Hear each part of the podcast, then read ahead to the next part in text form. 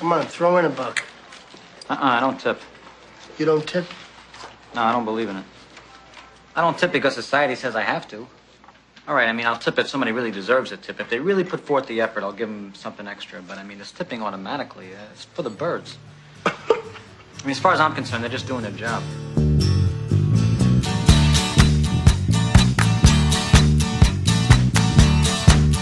Hello and welcome to Planet Money. It's Friday, June 17th. And that was Steve Buscemi, aka Mr. Pink, from the movie Reservoir Dogs, with his famous rant on tipping. I'm Caitlin Kenney, and I'll be your host today. Hi, everyone. My name's Robert Smith. And I will be your co host today. Today's special a podcast on the economics of tipping, featuring the history of the tip and why it doesn't work the way everyone thinks it does. But first, a wee appetizer. May I suggest the Planet Money Indicator with Jacob Goldstein? Today's Planet Money Indicator is 22.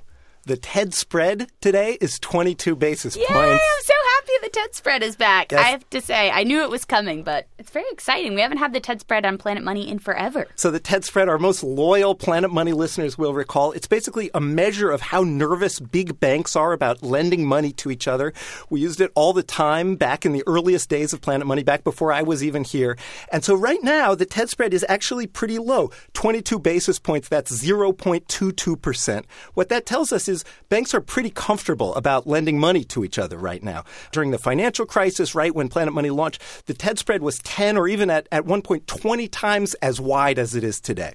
So, why are we talking about it then if there's not much going on? So I, I actually picked it today because of all the news out of Greece this week, right? Clearly, one of the big global economic stories this week has been Greece. And one of the key questions has been what would a Greek default mean for the banks, particularly for the big banks in Europe? Moody's had this note out this week saying that they're reviewing some of the biggest banks in France based on their exposure to Greek debt.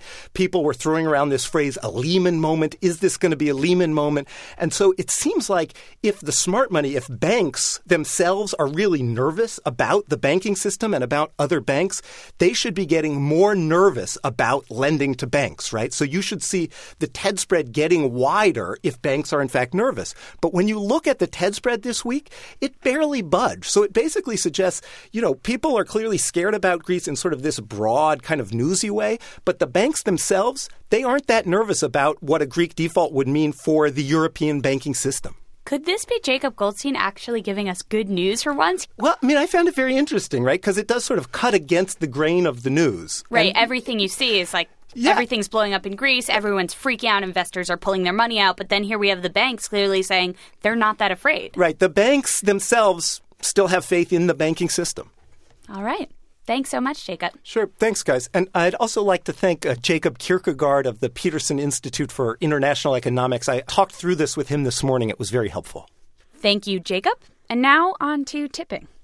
Now, we've all been there, right? You're, you're in a restaurant and you're about to leave the tip. You're about to leave some money. And you, and you start to think, well, I don't know. I mean, how good a service did I get? I didn't see the waiter very much, but, you know, my food was good. It came out on time. And then you, as you're thinking of this, you think, this is such a bizarre custom. Especially when you think about it from an economic standpoint, as we do here on Planet Money, there's all these questions like, why do we tip waiters and waitresses but not, say, a lifeguard at the beach or the mechanic who fixes your car or the guy who comes to install your cable? I mean, they work just as hard for a living, and we value their service too. And you can say, oh, well, we do it because we want to guarantee great service in a restaurant when we're out. But if you think about that, then why would you ever tip if you're in a restaurant that you don't plan on going to again? Or, or why would you put money in a tip jar if the barista has turned his back and is no longer looking? And what about other countries that don't have the custom of tipping that we do? People there seem to get their food and drinks on time. The social fabric doesn't fly apart. And I should say, before you think that we're haters here, both Caitlin and I have spent years of our lives waiting tables. Five years. Big shout out to Rock Bottom Boston. Two years, Huber's in Portland, Oregon. And we know, more than anyone, we know that waiters and waitresses work hard for a living, that they make most of their money from tips, and that's how they feed their kids, and that's how they go to school, and that's how they pay their rent. So listen, we love you, waiters and waitresses. But when you start to think about this economically, then all of a sudden that rant from Reservoir Dogs, Steve Buscemi, I mean, the guy asked some good questions. You know what this is? It's the world's smallest violin playing just for the waitresses. You don't have any idea what you're talking about. This is a hard job. So is working at McDonald's, but you don't feel the need to tip them, do you? Well, why not? They're serving you food. But no, society says, don't tip these guys over here, but tip these guys over here. That's bull- Today, we try to understand how we got in this tipping system in the first place. And really, does it do any good at all? To try to answer this question, we went to a former waiter. Michael Lynn used to wait tables at Pizza Hut, also at a fancy French restaurant in Austin, Texas. He's now a professor of food and beverage management at Cornell, and he spent a lot of time studying tipping. And Michael says to make sense of this, you actually have to go back to the very beginning, the dawn of tipping 500 years ago. And it turns out that at its start, tipping did make more economic sense. There were selfish reasons for giving a little bit of extra money to your servers. supposedly tipping originated in the 16th century in coffee houses, where there were these boxes with iron pads around them. And the way the story goes, each box had the words, to ensure promptness on the side. And patrons would publicly and visibly put coins in these boxes as an incentive then for the staff to give them prompt service. So I'm, I'm in a crowded coffee house. I want my coffee, and I notice there's a lot of people in front of me, so I drop a few coins in this bowl, and uh, I get my latte first, or whatever they were serving in the day. That's the theory. And this theory of the origin of tipping is the one that appeals to those of us, like myself, who like to think of humans as selfish creatures. I mean, tipping was essentially a bribe.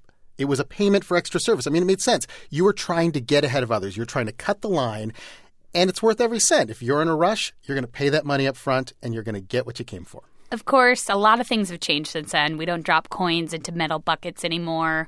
A lot of times now we put them inside a check presenter or maybe even a jar by a register. Also, now we tip after the meal, after the service has been provided, typically. And instead of just a few people, those in a hurry, giving these tips, now everybody does it. But we still cling to the idea that somehow the promise of 15% is going to ensure promptness, as they say. Yeah, there's still this expectation that there's a direct link between good service and good tipping. But of course, Planet Money, we wanted to test it out. We put this call out on our Twitter feed and we said, hey, anybody who depends on tips for a living, tell us what it's like. Here's one of the people we heard from. I'm Jessica Gibson, and I'm a bartender in Tulsa, Oklahoma. And here's the thing we, we talk to servers like Jessica all around the country, and almost all of them believe totally in their hearts that good tips will get you good service, and good service will bring better tips. You know, I do feel like the harder I work, the, the greater service I provide, you know, as a resource and as, you know, a, a personality, um, I do feel like for the most part I'm compensated for that.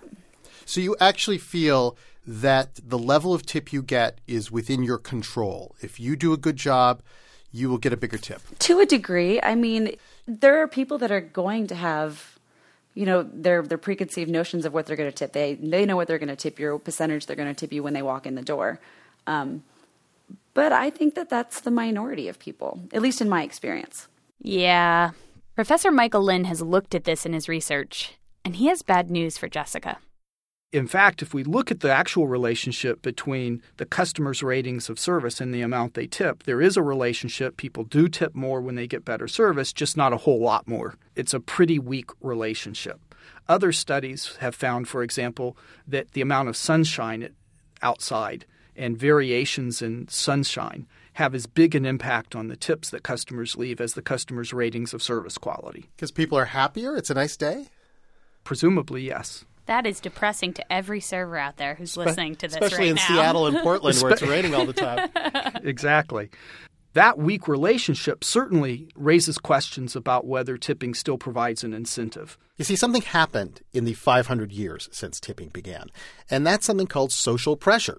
I mean, it's not just the people who are in a hurry who are now tipping, it's everybody. And if everybody tips the same amount 15%, 20%, if there's that social pressure, then there's really no incentive anymore for a server to treat one person differently than another, for a server to actually, I don't know, move faster, give better service. So the customers aren't really rewarding good service. But against all the evidence out there, Michael Lynn says most servers still think they do. They still believe if they give good service, they'll get a good tip in return. The vast majority of servers believe that their tips are related to the quality of service they provide. And as long as they hold that belief, they're motivated then to provide good service in order to maximize their income. And it's easy to believe it because that's what the social norms and that's what you always read about. Tips are supposed to be a reflection of service quality. And so it's easy to delude myself. It's funny because even Jessica, our bartender, takes part in this little delusion. Jessica swore. She swore that tips are based on service, that she has control over this. But then again, when she goes out, she always tips well, regardless of service. I would never tip less than 20%. I mean, you could vomit on my plate and I would still tip you 20%. Imagine if you don't vomit the kind of tip you're going to get. Michael Lynn says that this bizarre situation it is a bizarre situation where customers tip generally the same amounts because it's expected, and yet servers believe there's some sort of reward in there for good service. This myth actually works in a weird way. He's done studies that show that when there's an automatic service charge on a, on a cruise ship, let's say, instead of tipping, the perceived level of service does go down. Okay, so what's going on here? Because we've ruled out the idea that we tip because it gets us better service. Now we know, not the case. So why are we doing it? We talked with Michael Lynn about this, and he says there's this whole other way of looking at it. Instead of buying better service with your tip, maybe you're buying something else. You're buying your way out of guilt. One of the theories introduced by a an anthropologist named George Foster, is that tipping originated in eating and drinking establishments as a way of forestalling the envy of the server. That if I'm at a bar drinking, the people working are in a much worse position than me. I'm having fun, they're doing menial work. And they're likely to envy my privileged status and who knows what they might do spit in my drink, whatever. So I want to forestall that envy, and the way I do it is I give them some money and I say, Here's some money for you can have a drink on me at the end of the, your work hours. And his evidence to support this theory is that the word for tip in many different languages around the world, uh, in Austria, Belgium, Bosnia, Croatia, the Czech Republic, Latvia, Norway, Sweden, even Vietnam, the word for tip translates to drink money. And this theory also explains why we tip the people that we do. We tend to tip in places where we're having a lot more fun than the people serving us, like when we're in a bar, in a restaurant, on vacation, or on a cruise ship. Yeah, but we don't tip in grocery stores. Or even at the dry cleaners, because that just feels like more of a straightforward business transaction. Yeah, so it used to make sense to tip because of these little bribe boxes 500 years ago. But now we do it because we want to relieve this guilt.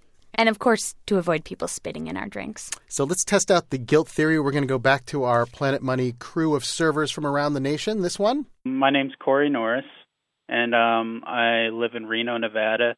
I'm a full time bellhop, and I work the graveyard shift Monday through Friday. Corey says that tipping will not get you better service at his hotel in Reno. He says doing it is just totally an emotional reaction. If you're going to ask help for somebody to pull your luggage up to your room at two, three, four in the morning, are you really not going to tip the guy? I get the feeling, I really do get the feeling that people feel guilty asking for help at such a late hour. And Corey plays off this. He says if people don't give him a tip, he's got this little trick he uses. He says if people don't tip him immediately when he brings the luggage up to the room, he asks for their claim check. You know, that's the little ticket that they give you when you check into the hotel. You leave your luggage downstairs and they give you a, a little ticket. And he said he does this because people usually keep this little ticket in their pocket or in their wallet, generally where their money is. So it's very awkward for them to pull this ticket out and not hand him a couple bucks while they're doing it. And most of the time, he says this trick works. People end up giving him a dollar or two.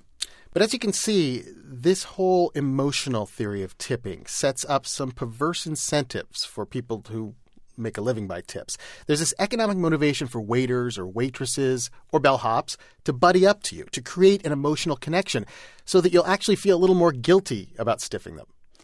But just be clear, we're not saying this is like emotional blackmail or anything. I mean, sometimes it's fun to be manipulated like this. We headed down to a bar and restaurant on the Lower East Side called Verlaine to test this out. It's this slick joint. There's a DJ booth above the door. There's low lighting. There's specialist lychee martinis. Hey guys, how we doing? Do you guys know about our happy hour? No. What do you got? Keith Groff works the bar here like he's just hanging out, having a great time. And all of his customers, they're just along for the party. I feel very confident in just uh, being able to produce a environment like a show almost, and people are tipping me on their experience. Look, he basically says, you aren't paying just for the drink. You're paying to feel like you're included here, that you're among friends, you're having a good time. It's a party. What's a tip? Another waitress here, Victoria Benzinger, also plays along. She shows off a little skin and she flirts. I think you want them to feel like they maybe could have a chance with you, but really that's just like the facade. It's not real. Do you know what I mean?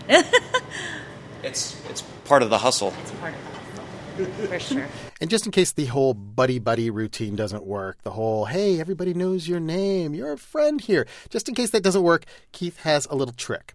If someone at the bar orders a drink and he doesn't tip, Keith won't spit in their drink or anything, but he will start to lavish attention on the people to the right and to the left of the cheapskate. Free drinks, jokes.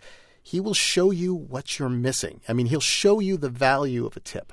And Keith says when he does this, it usually works. He often gets an apology, and the deadbeat ends up leaving tips for the rest of the night. So it's a great deal for Keith, but you have to think about the cheapskate here. And I have to say, as a former waitress, it's really hard for me to sympathize with the guy who doesn't tip or girl. But think about it from their perspective. They're in a really hard spot.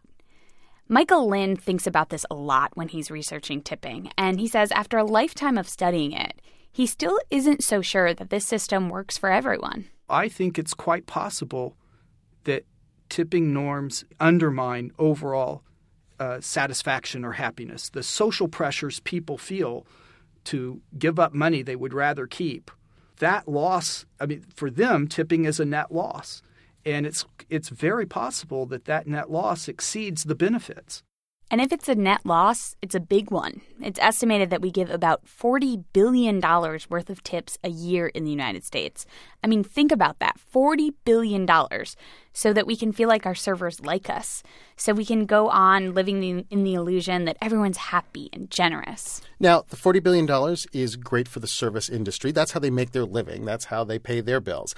But do think about the cost. I mean, every time you felt anxiety because you got lousy service, but you were too afraid to give anything less than 20%, think about that anxiety. I mean, think about the moments that you paused, terrified that you did the math wrong and you ended up stiffing some poor person you meant to give a good tip to.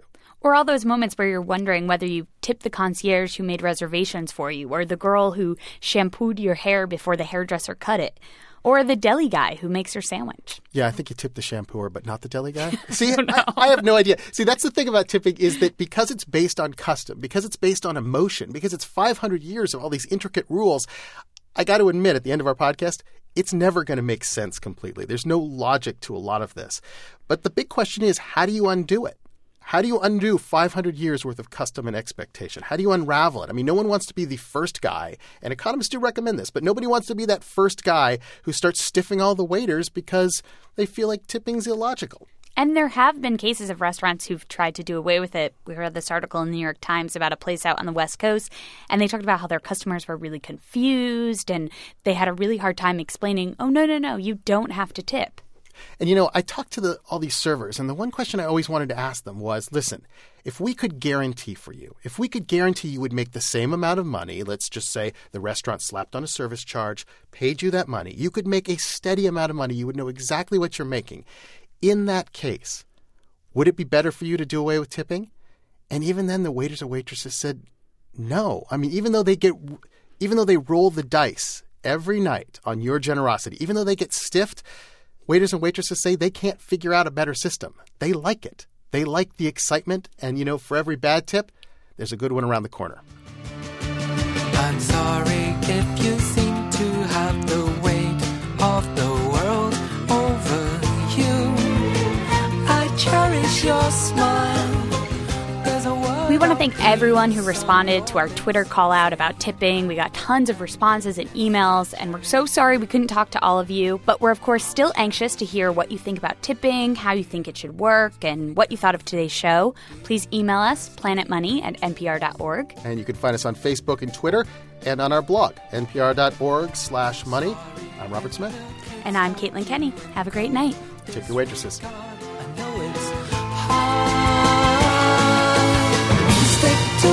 you know you blow them all to the wall when they realize what you've been working for, what you've been working for, what you've been working for.